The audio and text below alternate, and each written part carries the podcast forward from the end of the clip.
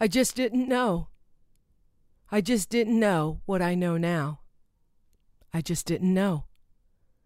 It's everything, all by itself and all together the package, the prize, the eyes, that gaze, the look that made you feel something deep inside and between your thighs.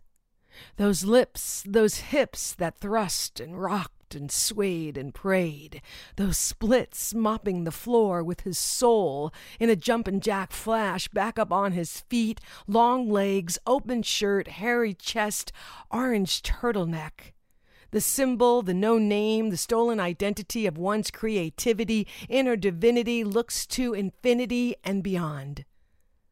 I just didn't know.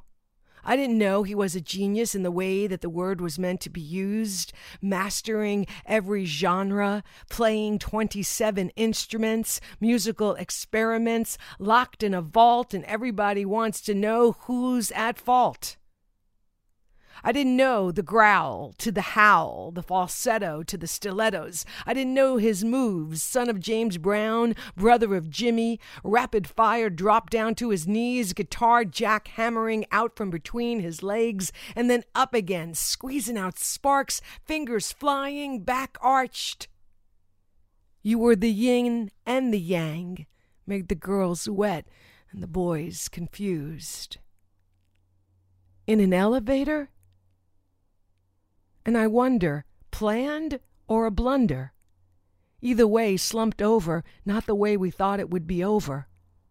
So now I binge on the fringe of your leather vest, watching the best in awe, jaw opened, tears flowing, grateful, mourning, celebrating, remembering that the music is forever, but the ones who make it float in like a feather from heaven. At the pearly gates, I can see it now. There waits James Brown for the next round. But not before all hips hit the cloud ground one more time without making a sound. They go looking for David Bowie.